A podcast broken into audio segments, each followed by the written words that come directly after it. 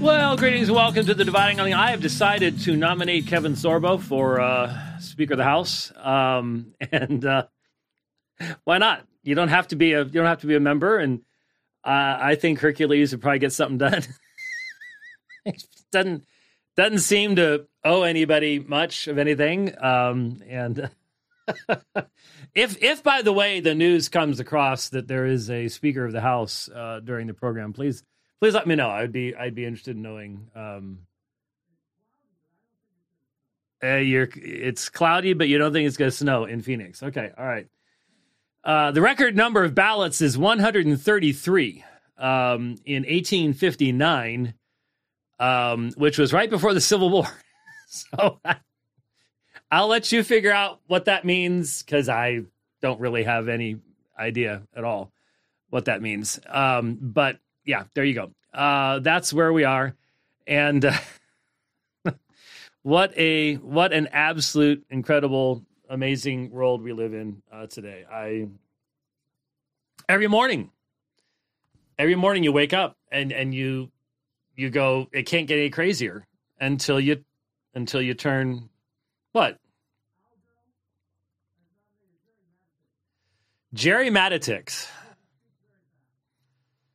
Uh, well, I know Algo has nominated Gerry Matatics for Speaker of the House. Now, the only problem with this is that um, Gerry Matatics has still not completed his dissertation.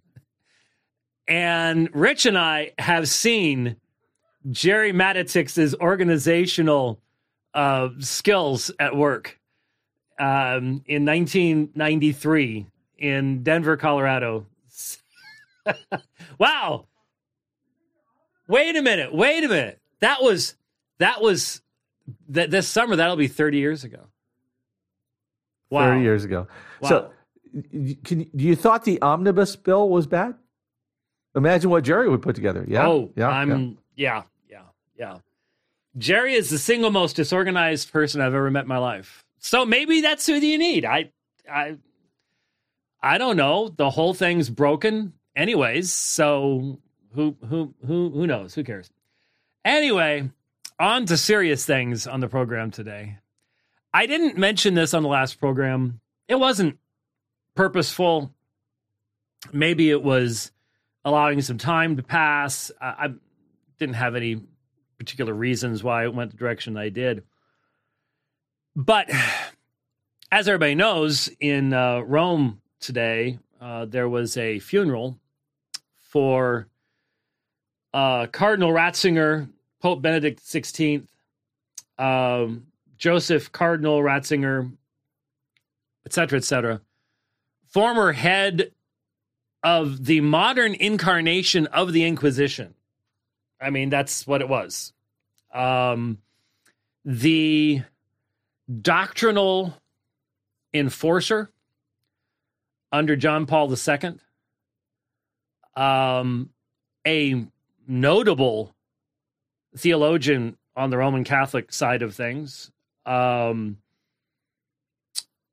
it really stood out because he's he was German, and all you have to do is look at the Roman Catholic Church today in Germany. It's basically in schism. Um, it is well, German rationalism, German liberalism. Um, you, you know, despite the claims of our Roman Roman Catholic friends, uh, having a pope does not protect you from liberalism. In fact, having a pope like Francis can be absolutely fatal as far as liberalism is concerned. And we may see that with, you know, when Francis resigns, dies, um, takes a SpaceX launch to another planet. the way things are going these days, who knows? Um, he may well have laid the foundation for a continued lurch to the left in the Roman Catholic Church. And so uh, it, it's it's it's hard to say what's what's going to be coming. But when you when you look at Ratzinger, you you just have to to go well. He, he was he was identified as a radical conservative, but you compare him to any pope of the 19th century, um, and he would be way to the left. Because after Vatican II, there was such an influx of, I know the old term was liberalism. Uh, I think that is a misleading term. We, we need to call it what it is leftism. And he was infected by it as well even though he fought against certain forms of subjectivism, still, uh, you you can't come out of Germany and not be deeply influenced by the left uh, in in exegesis, in philosophy, in in everything. And so he was certainly hated by the the lefter left. um, he was called the Rottweiler, the German Shepherd, uh, all these, and they none of those. They didn't mean any of that. if any of you have Rottweilers you love, German Shepherds you love, you, it's not what they meant. Um, but still, he was still to the left of where Rome had been um, not all that long ago. And so his passing, and of course, fact, 600 years since a pope had resigned. And that led to this strange Pope Emeritus um, situation that was very odd. And it did lead you to the situation where you've got two popes and you know they do not agree. You know they're not saying the same thing. Now, he pretty much, pretty much, not completely, but pretty much kept out of things. There were a couple of instances. Um, but in comparison to Francis, he still looks extremely right wing. There's no no two ways about it. So when the announcement came out sometime late last week, I think, that he was very sick, which is sort of similar to what happened when the Queen passed away. You know, only a few hours earlier, they had been talking about her not being well. Um, the responses have been fascinating. Uh, how, and how do we? I, I think we need to we need to think about what the responses have been because we are entering into a time period. I've been talking about it coming for years, where believing Roman Catholics and believing Protestants, whatever that term means any longer, are being forced into a smaller and smaller social space simply by the explosion of secularism and the willingness of the left to seek to silence anything but its own voice. And that means that believing Protestants will be shoulder to shoulder with believing Roman Catholics. When that happens, one of the things that I know, you know, is just a necessary result of that is you you realize how far away you are from liberal Protestants. You you recognize that when you speak to your conservative Roman Catholic friend, you actually have a whole lot more foundational basis upon which to speak than than they have in talking to their their liberal Catholic friends and we have in talking to liberal Protestant friends. And now that I think on it, I don't know that I have a liberal Protestant friend. And the, the reasons for that, I don't have a liberal Catholic friends either. And the reasons are that liberal conservative divide has to do with objective truth, the knowability of divine revelation, I mean, everything that makes a worldview possible we don't share with a liberal, a leftist, anything.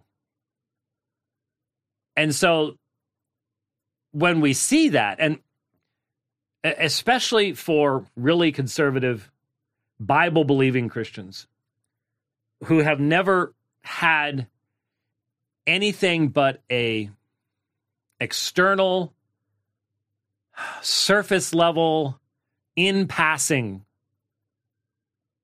uh, conversation with believing Roman Catholics, knowledgeable believing Roman Catholics. Okay, not not not the 1950s style Catholic that you know really really believes what Father O'Flannery says, um, but doesn't take it seriously and doesn't live in light of anything and and doesn't do any reading or anything like that.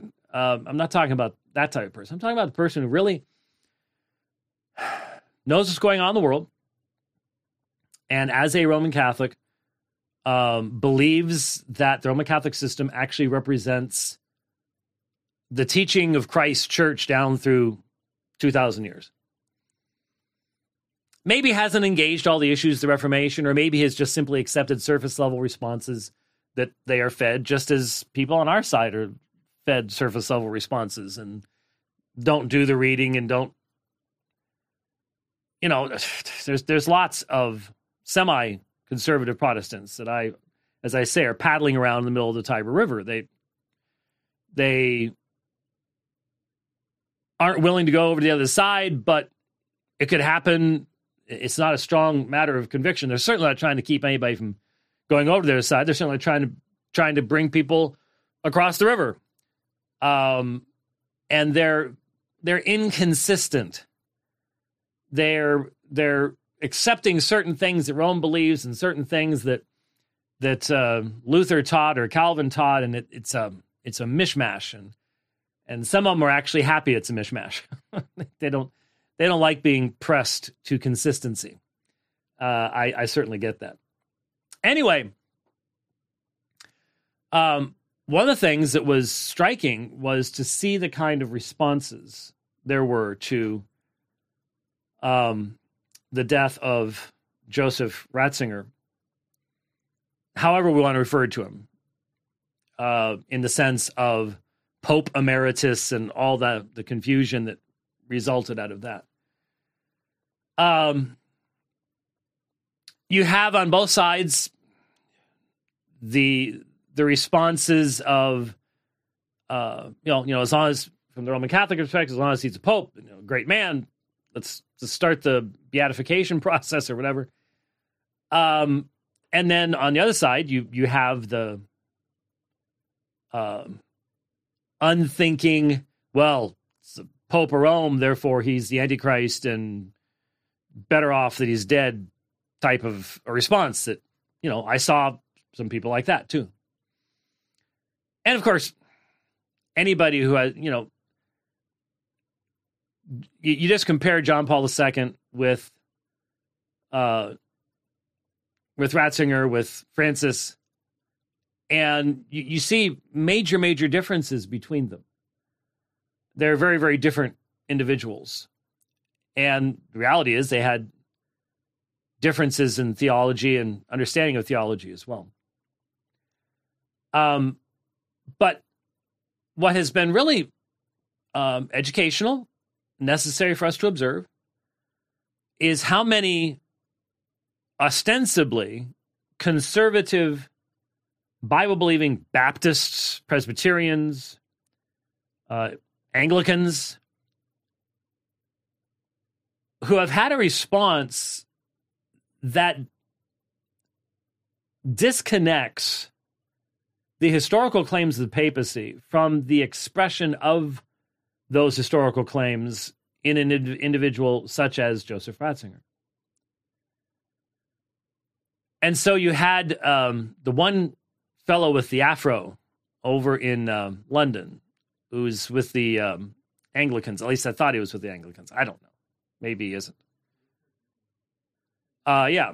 Um, you know, who's just, they're just a bunch of people who made it very, very clear that from their perspective, the issues of the Reformation are past. They're no longer relevant. They can be dismissed.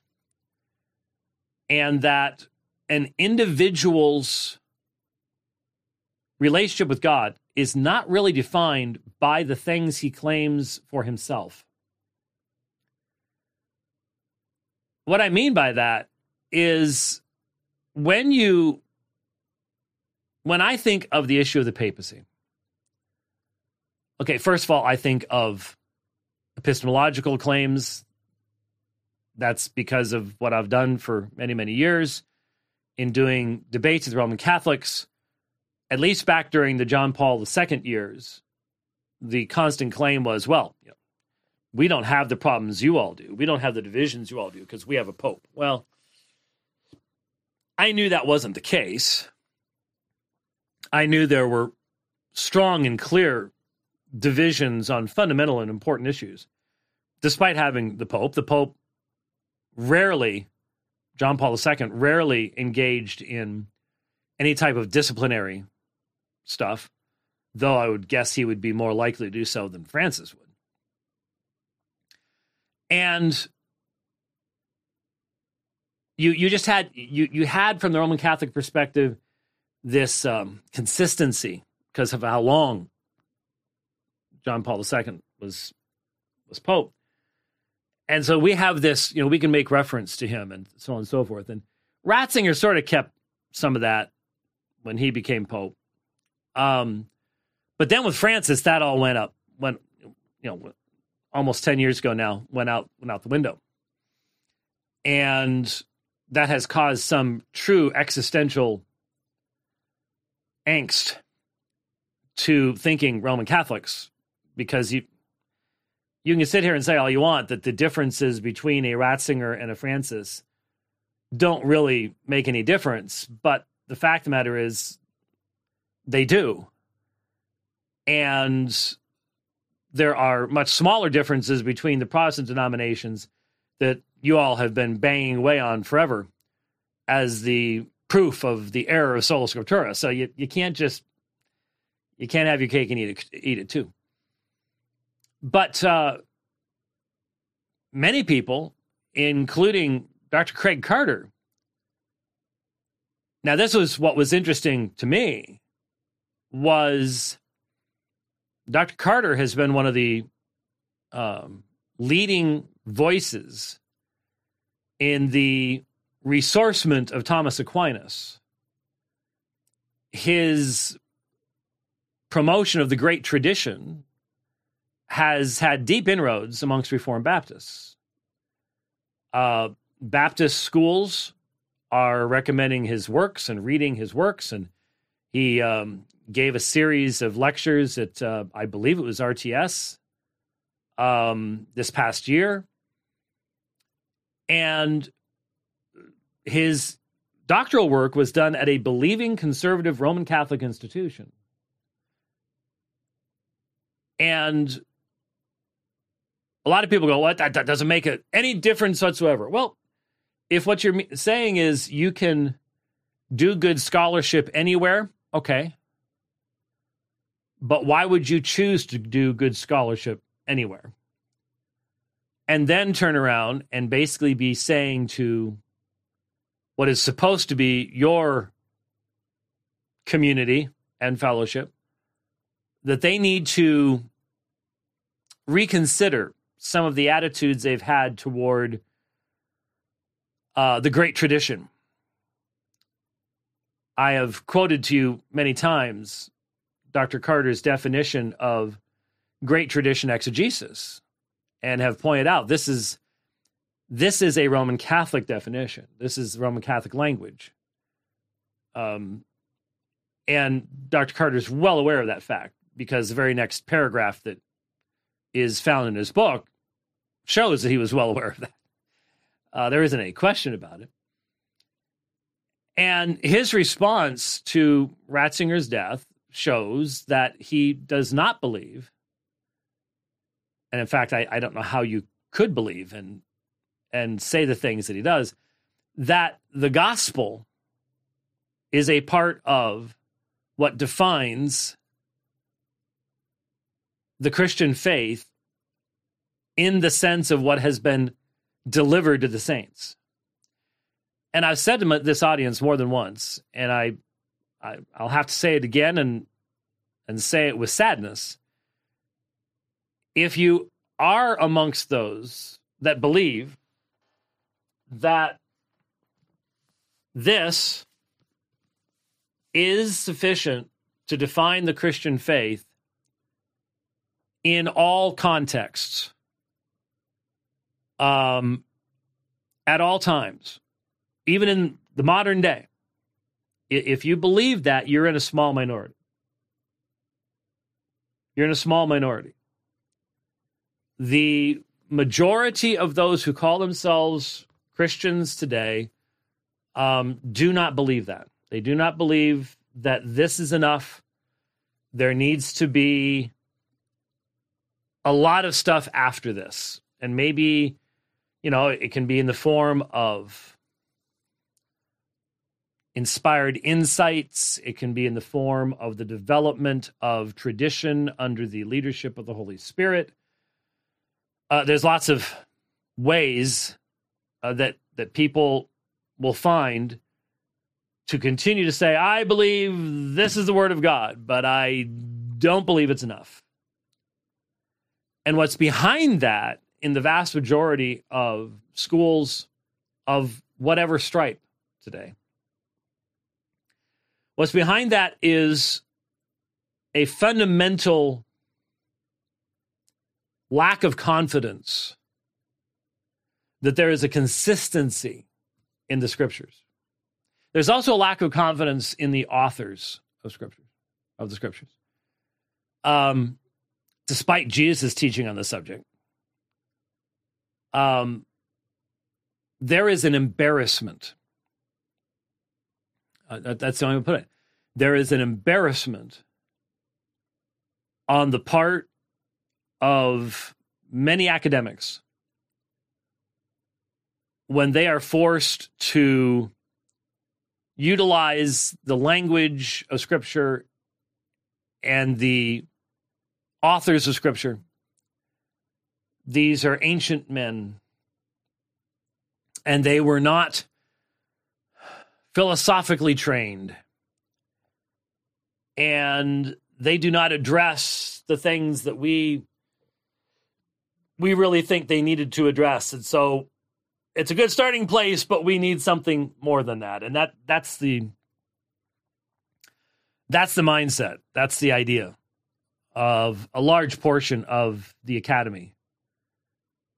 In their more honest moments they will have to admit that there is an embarrassment at the simple faith of shepherd prophets. You know, some of the minor prophets, um, the language they used. Oh, Mark, I mean, that's just Mark doesn't really use the floweriest language and you know, there's just a lot better Greek out there, you know, than Mark. And, and there's there's this embarrassment on their part and so once they get there, then you can understand why they would then start looking for something outside of this to supplement and to sort of bring it up to date. And you find that in the great, you know, great tradition exegesis and all the traditional forms that you can then bring in to supplement and build up and make a little bit more understandable, not understandable, uh, acceptable within within the academy. Uh, so anyway, uh, some of the res- responses have caused a lot of people to go, where, where are we standing any longer in regards to the relationship between Protestants and Roman Catholics? It's almost like there has been a major shift that no one wanted to talk about. And then something like this happens and it shines a light on it. Um, sort of like people have been inching over like this and light hits. And it's like, I wonder if they'll notice that I'm six inches farther over than I used to be. And the light goes off for a while. And this kind of movement. And sometimes that sometimes it doesn't have to be purposeful. Like I said, I think there's a lot of pressure in our society right now. And I think a lot of Christians on both sides of the aisle um, are sitting there going, man, the world really hates anybody who believes in objective truth anymore. And since that's the case, um, wow, uh, we sort of need to keep our friends close. You know, and and when I see myself agreeing so often with Roman Catholics on this stuff, that I'm really not sure that Reformation stuff was really all that important. And join that together with um, what I posted yesterday on Twitter from Matthew Barrett, a 950 page book on the reconsideration of the Reformation.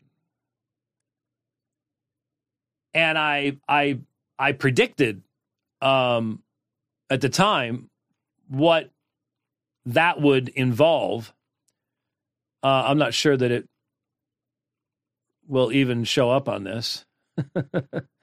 um, but I I I made a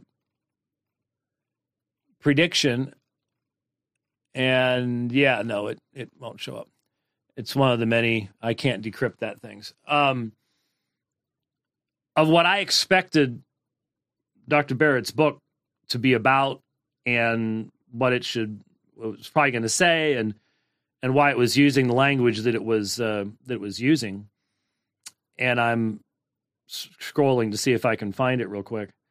Um, I wasn't going to necessarily talk about this, but uh, it, it it it it's very very relevant because it fits into you know a lot of people. Here it is. Um, yeah, the title is "The Reformation as Renewal." Retrieving the one holy Catholic and Apostolic Church and intellectual and theological history. That is one heck of a title. And Craig Carter had said of it Not many books change our perception of a whole field of academic study. This one will change how the Reformation is perceived in highly significant ways. And my my first comment was who could have seen that coming? that that there you would want to change the perception of the Reformation in highly significant. Who who could have seen that? Well, yeah. Um, and so I I posted that on uh, on Twitter and and basically point out, well, in all probability, what this is going to be is it's going to be uh, saying that the the core doctrines of God uh, did not change, and there was overreaction on both sides. There was um, overcorrection on both sides.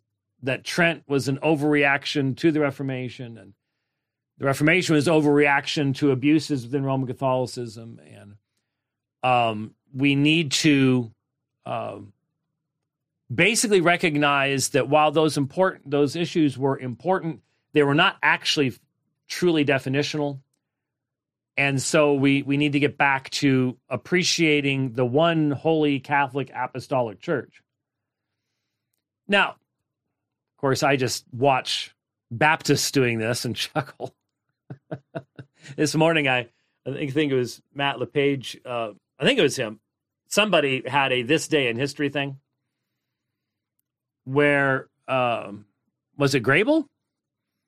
Uh, I think maybe today was the day that Conrad Grebel was martyred in 1527. And uh, I posted a picture that I took on the bridge in Zurich in 2015, uh, where they gave Anabaptists their third baptism.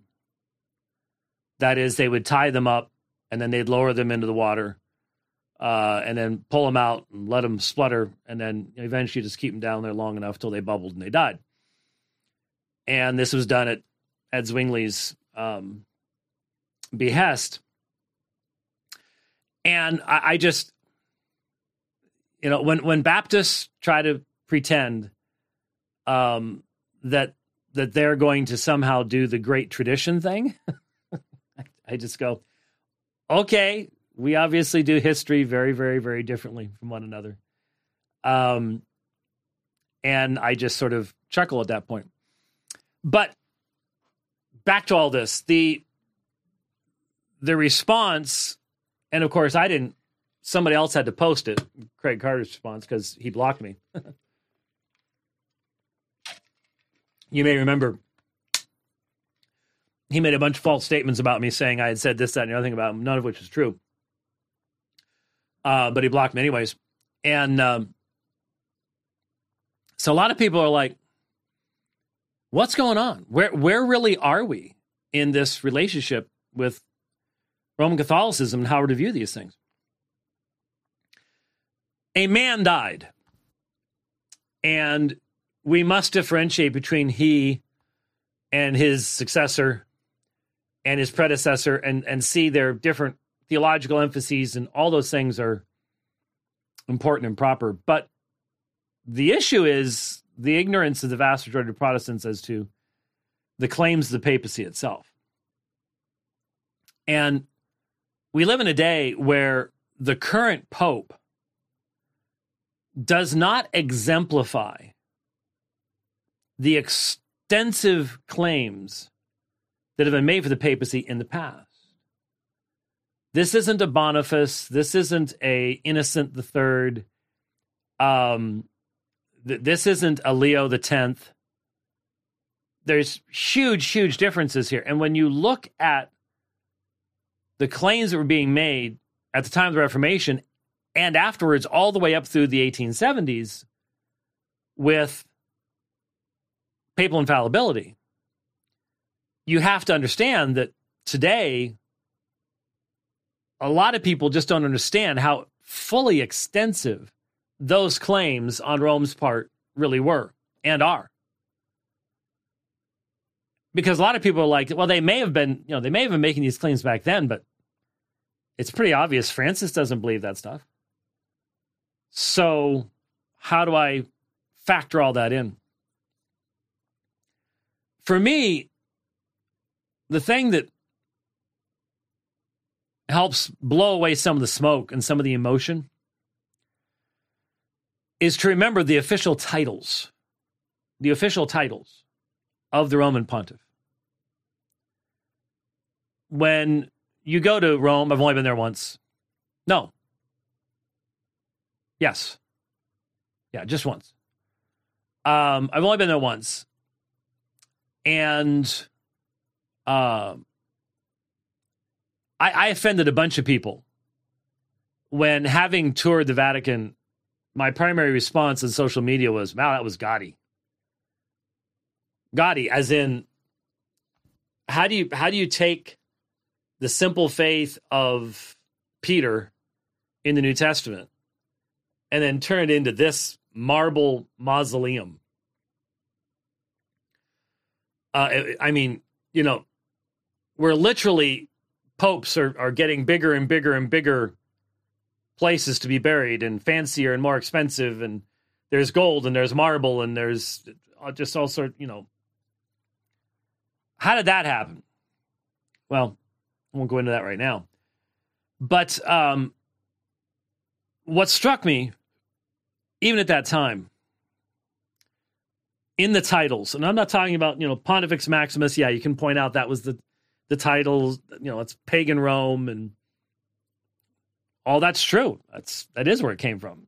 Uh, and it's where where it was appropriated from, and it never should have been, and it's absurd. Um, but there are three titles in particular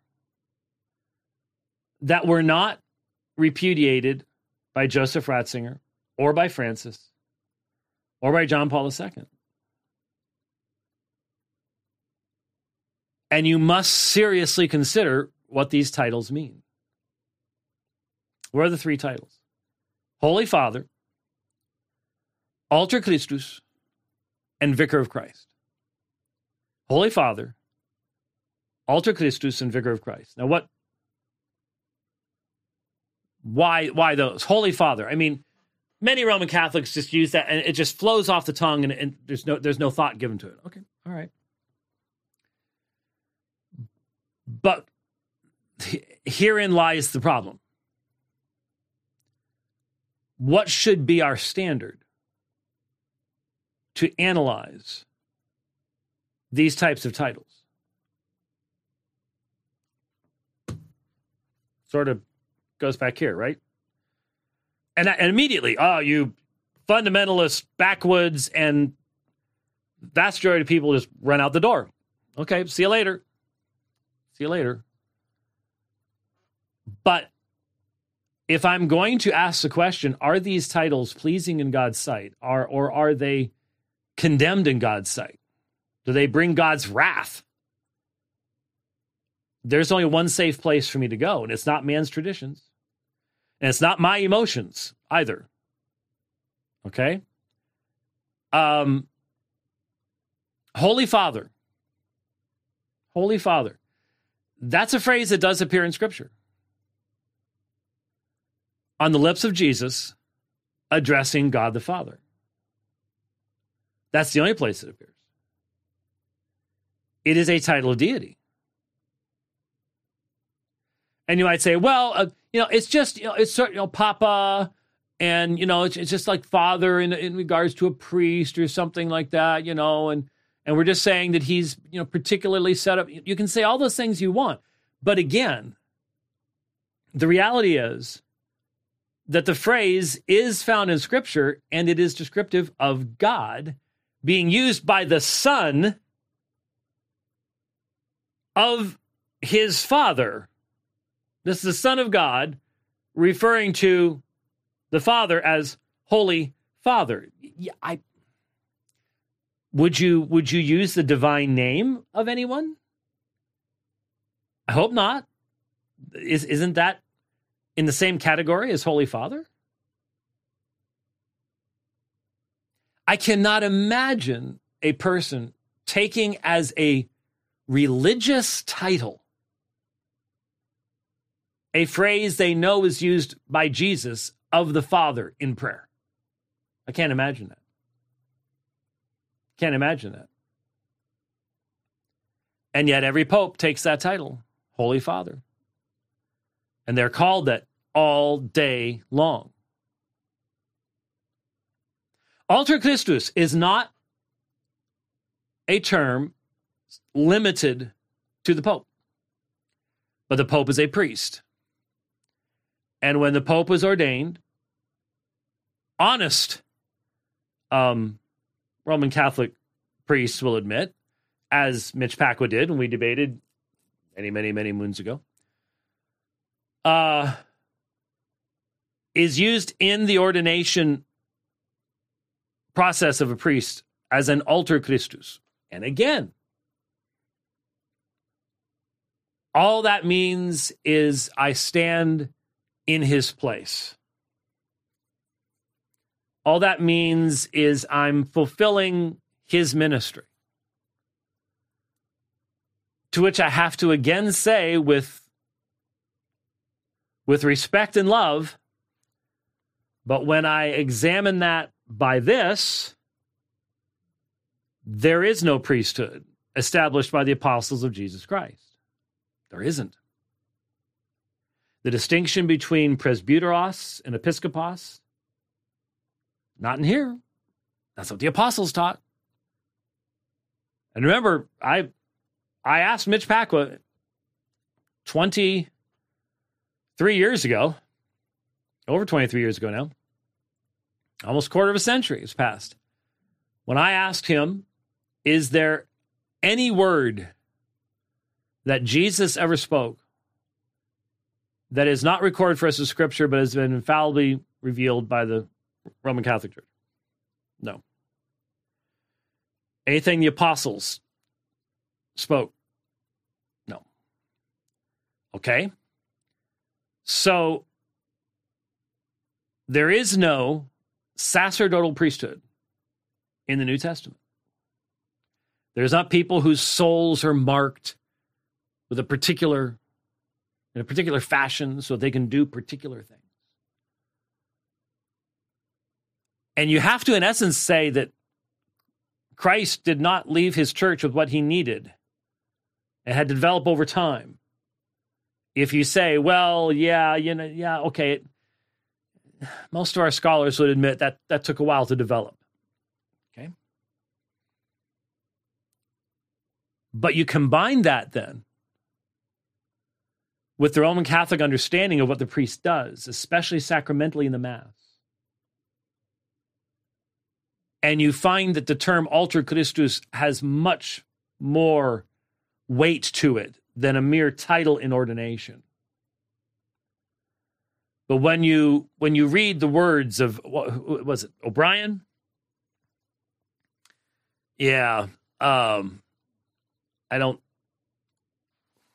probably do could pull it out there, but um, when you read the words of O'Brien, I hit the there it is. Uh,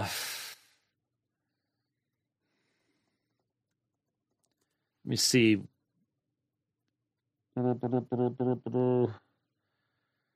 Nah, it's probably not gonna pull it up fast enough. Um, there was a uh, prayer that I've repeated over and over again where O'Brien talks about, and I know I've saved it in Dropbox somewhere. Yeah, probably, but um, I'm trying to remember uh, what I would have called it. Um, let's see what well, yes, Algo remembers the prayer. So do I, so do I. Um, that's that's the problem. Is I I, I do. Uh, it's it would. Uh, what would happen is if I did a full search for bows his head, uh, that would pull it out of the old uh, IRC uh, things. Um, that that would that would do it fairly quickly, I imagine. Yeah. Uh, yeah, there's lots of stuff pulling up here, but not not what I'm gonna find. Anyway, it was the statement from uh, I think O'Brien, and I think it was in the Faith of Millions, uh, talking about the the the sanctity and power of the Roman Catholic priest. How at his command the Son of God bows his head and makes himself present upon upon the altar, and there's there's no higher power and all the rest. It it clearly um, comes from ha. When you hear the little ding, there may be something coming across from and this one is from August 9th. There it is. It is John O'Brien. Okay, this is from, well, I wrote this blog article 12 years ago. Here we go. Uh, since I was making reference to it, and you all have been so patient, anyways. What? You know, Rush used to have the group of people that their only job was to remember things. Maybe that's what we should call our, our group of guys in the chats. All they all they do their job is to remember things. Well, I'm glad that we have them around because um, I don't remember things as well as I used to. So, so this is from 2010, just one of the articles. Like I said, John O'Brien, Faith of Millions, pages 255, 256. Thank you, Chris, for posting this. And thank you to the app for working so that I can actually see the post. When the priest announces the tremendous words of consecration, he reaches up into the heavens, brings Christ down from his throne, and places him upon our altar to be offered up again as a victim for the sins of man. It is a power greater than that of saints and angels, greater than that of seraphim and cherubim. Indeed, it is greater even than the power of the Virgin Mary. While the Blessed Virgin was the human agency by which Christ became incarnate a single time, the priest brings Christ down from heaven and renders him present on our altar as the eternal victim for the sins of man, not once but a thousand times. The priest speaks, and lo, Christ, the eternal omnipotent God, bows his head. That's what I was looking for. In humble obedience to the priest's command. Of what sublime dignity is the office of the Christian priest, who is thus privileged to act as the ambassador and vicegerent of Christ on earth. He continues the essential ministry of Christ. He teaches the faithful with the authority of Christ. He pardons the penitent sinner with the power of Christ. He offers up again the same sacrifice of adoration and atonement which Christ offered on Calvary. No wonder that the name which spiritual writers are especially fond of applying to the priest is that of alter Christus, for the priest is and should be another Christ. So that is the voice of pre Vatican II Roman Catholicism, I would say. Um, but it's still what is believed by many, and certainly is what was believed when Roman Catholic theology developed into the form that it currently has. And so, as I said, um, Joseph Ratzinger accepted Holy Father, Alter Christus, and the third is Vicar of Christ. Vicar of Christ. And of course, vicar is one who takes the place of another. And you saw that in what I just read. But the question that should be asked is Is there a vicar of Christ in the New Testament? And the answer is most assuredly yes. And it's not Peter, it's not a papacy. The vicar of Christ by Jesus' own teaching in John 14 and 16, is the Holy Spirit of God. He is, when Christ promises, when, when he says, we will make our abode with you, speaking he and the Father, it's in the context of the promise of the Spirit of God.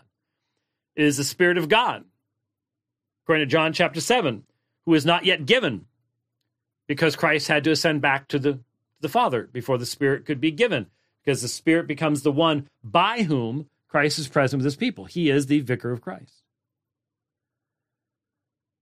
So, even the current Pope allows himself to be addressed by and have titles attached to him of the divine Trinity Holy Father, Father, Alter Christus, the Son, vicar of Christ the Spirit applied to him. I, I cannot imagine how anyone who has read this as their ultimate authority could allow that to happen without immediately going like like the angel when John John bows down in Revelation 19 to the angel. The angel says, oh, oh "Don't do that. No, stop. That's the issue with the papacy. There are many, many, many issues. We can talk about the history, we can talk about the pornocracy, and we can talk about military campaigns, and we can talk about indulgences, we can talk about all sorts of things. Uh, we can talk about Honorius and everything else. But the fact of the matter is, the titles that are given to the Pope are blasphemous. There's, I, I don't know how someone can sit down with this and come to a different conclusion. unless you sit down with this and you put a big old hunkin' lens over it that filters all that stuff out. Okay, then then I get it. I didn't see any of that. To be honest with you, I, I didn't see any of that in the responses, any of the, you know, um, and that should be where the focus is. The, the focus should be on that, and then the real question being, what about the gospel? What did this person believe about the gospel? And you will be able to find, you know, with the Pope, you're going to be able to find them saying all sorts of wonderful things about Jesus. Okay. And you'll find, you know, probably any day the Mormon prophet is going to die because he's older than dirt as every Mormon prophet from now on will be, unless they finally wake up and realize, you know, this is not the best way to do things. it's just, it, this is not what was intended to have the oldest codger on the planet as as prophet all the time. Um, he says all sorts of things about great about Jesus, and the governing mem- members of, of Jehovah's Witnesses say all sorts of wonderful things about Jesus, and and saying wonderful things about Jesus is not the standard. I am sure that every one of the Judaizers in Galatia said wonderful things about Jesus. I wish it was just that. That that'd be so nice. We we wouldn't have to have any arguments, and we could all just get along, and we wouldn't. We really wouldn't have anything to say to the world. But that'd be wonderful if we could do that. But it's not the standard. It's not the standard. What did they believe Jesus did? Did they believe, as they stood behind that altar over and over and over and over again, that they were representing the one sacrifice of Christ that was not perfecting anyone in front of them. Is that what they believe? That has to be the issue.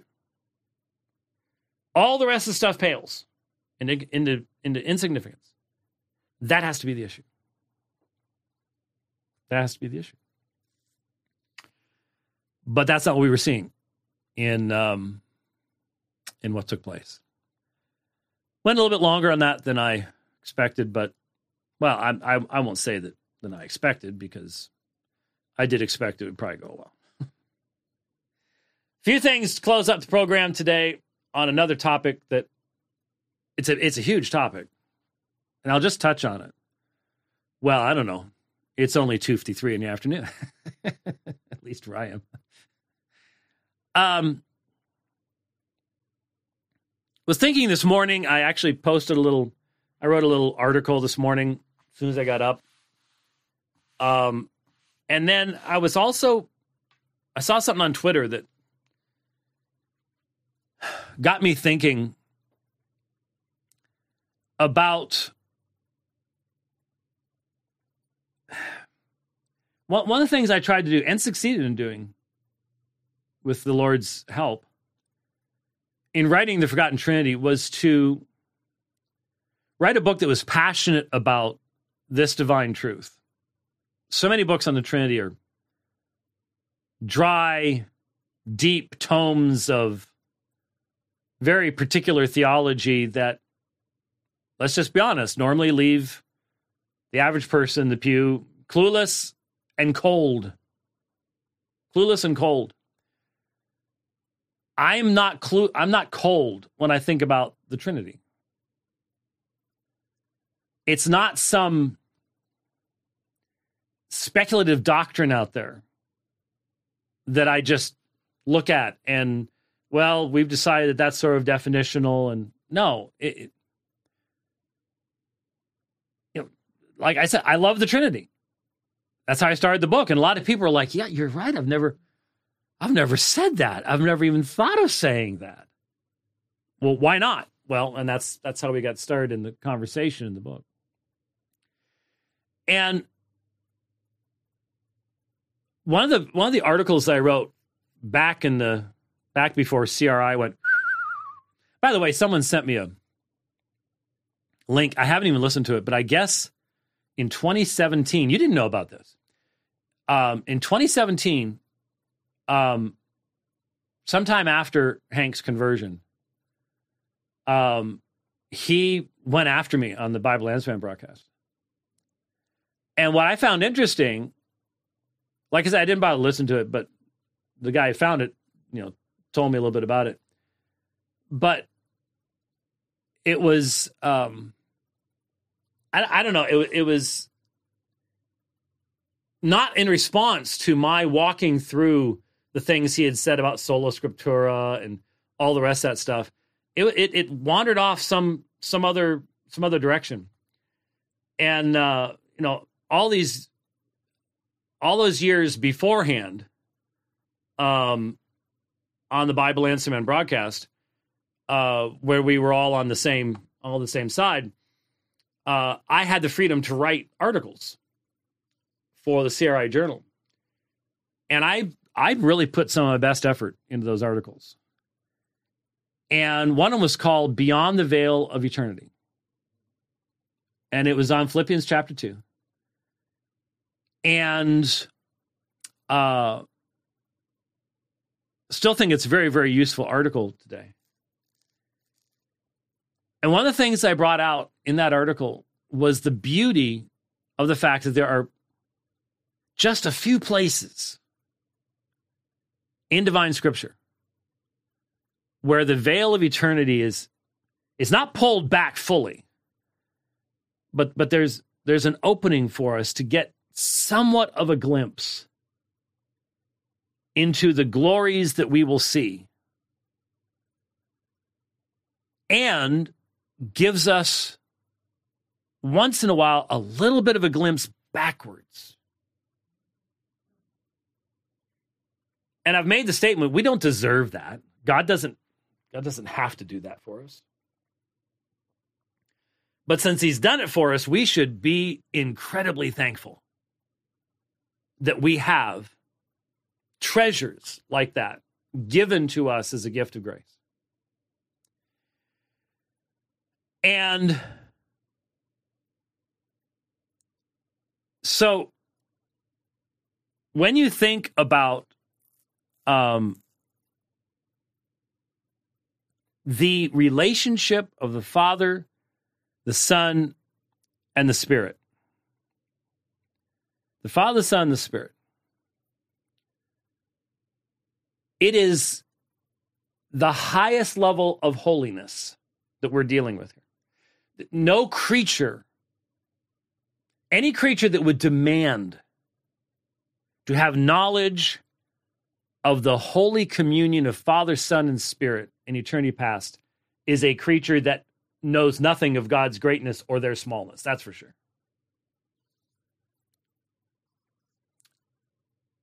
And one of the things that makes me love the Trinity is when we see the interaction of the divine persons in Scripture.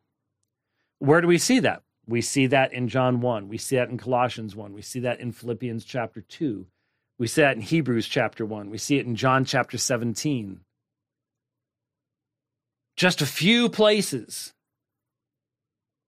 where we are given that privilege. And what that leads to is the danger of speculation, first of all.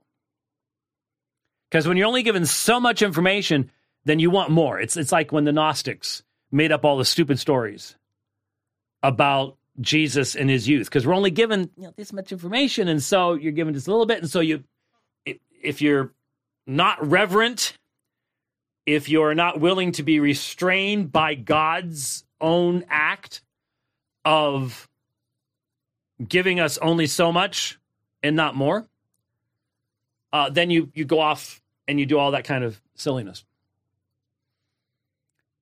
One of the doctrines that, especially amongst Reformed people, has struck a nerve of truth is called the Eternal Covenant of Redemption or the Pactum Salutis. For those who like Latin rather than plain old English. And it is in reference to the freedom exhibited by the divine persons in entering into the covenant of redemption and the roles that each of the divine persons would take, which are clearly different roles.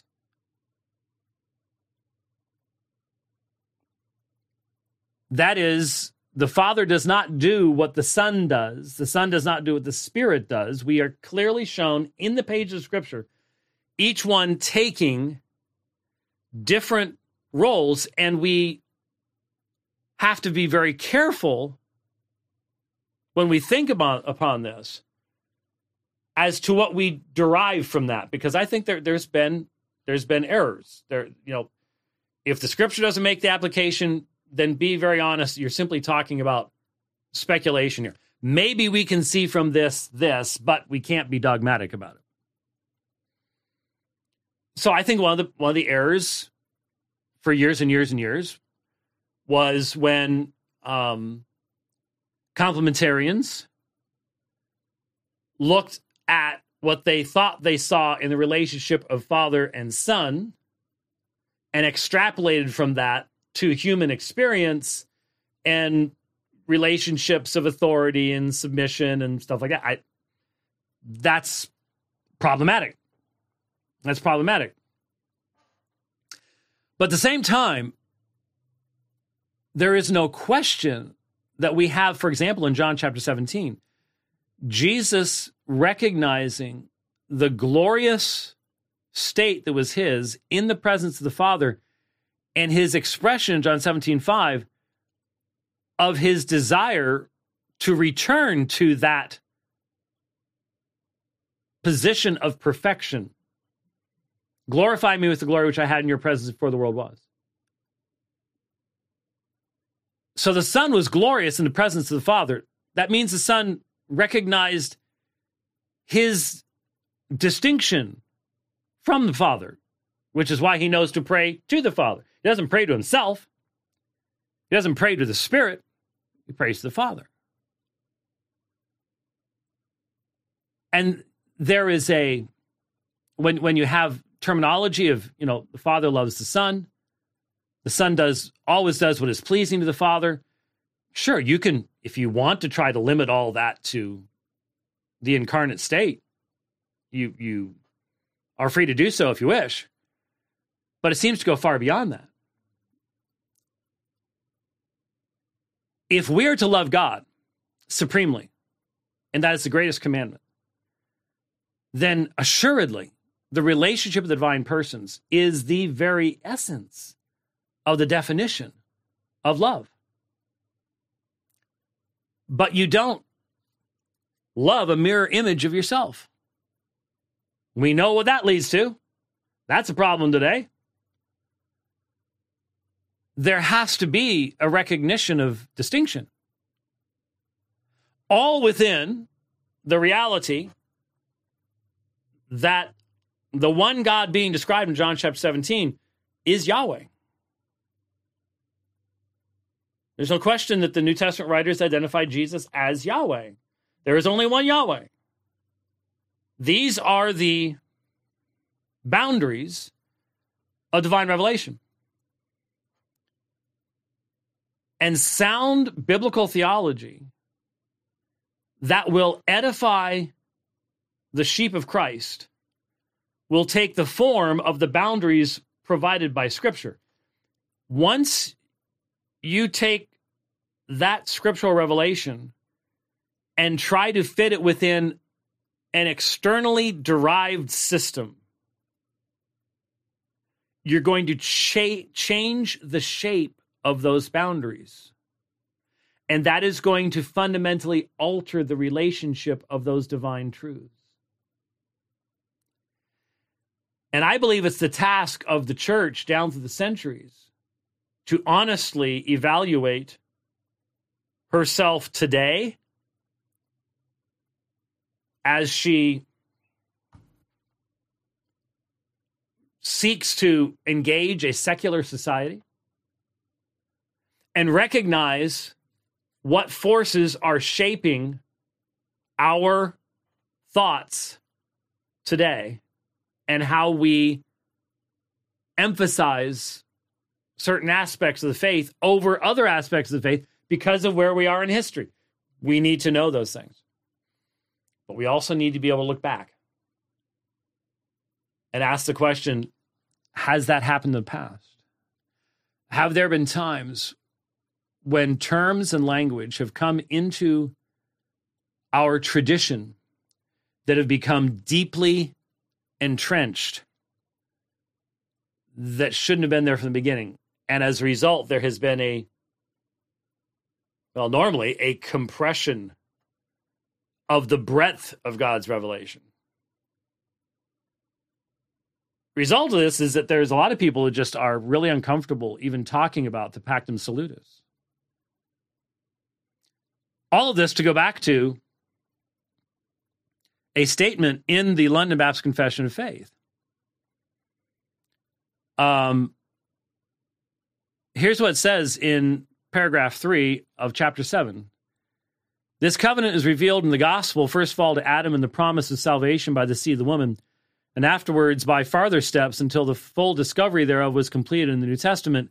And it is founded in that, here it is, and it is founded in that eternal covenant transaction that was between the Father and the Son about the redemption of the elect. That's not in the Westminster, but it's in London, London Bath. It is founded in that eternal covenant transaction that was between the Father and the Son about the redemption of the elect. The elect are not the Father and the Son, so there is a distinction there. But what does it mean that there is a transaction between the Father and the Son? Here's Here's what I'm saying. If your fascination with Greek metaphysics forces you to eliminate such a thought as this, there's only one of two ways you can do that. Either go, that goes beyond Scripture. There's nothing in here that substantiates that. Okay, just just be honest. I, I that that is a that is a worthwhile challenge to deal with. Or just admit that your metaphysical system is more important than the parameters of biblical revelation. Just just be open about it. Just be straight up about it. Now, the, the phrase eternal covenant redemption does not appear in the page of Scripture. So its validity is not established by the London Baptist Confession of Faith. Okay. Its validity has to be established in the same way as anything else. And I say to you, the validity of Aristotelian, Greek metaphysical categories would have to be established on the same basis. And the other side doesn't even try at that point because they know they can't and that's where natural theology comes flying in, try to fill in the gaps, even though that's not what natural theology actually is. But if you're a Reformed Baptist, you just might want to note that phraseology. What is the eternal covenant transaction that was between the Father and the Son about the redemption of the elect? Because that that grounds the gospel in the eternal decree in an, in an astonishingly clear and solid fashion. And the question really has to be okay, but where do you get that? And if you just simply go, well, it's in the confession, good enough for me. Um, no, we need to, you know, there's a number of there's a number of texts that are provided that would give you a start, um, but there's more to it than that. Um, and certainly, I, I, I believe it's most definitely biblical. But when you get into how you demonstrate that, it it shines a lot of light on certain conflicts that are taking place in our in our day. All right, went ten minutes over, but that's all right. Um, do we have a speaker of the house? Haven't heard anything. All right, Kevin Sorbo hasn't arrived because that Twitter has nominated me. No, um, there there is a very obvious reason why I cannot do that, and uh, that is because um, there is a rule in the house that you cannot wear koojies on the um, on on the floor. That is not the rule here. Um, you uh, you may have tried to uh, establish that rule, but uh, you did not get the sufficient sufficient number of votes um, to override my vetoes. So no, I didn't. That that didn't work. So anyway, all right. Well, thank you so much for listening to the program today. Lord willing, we'll be back with you again next week. Till then, God bless.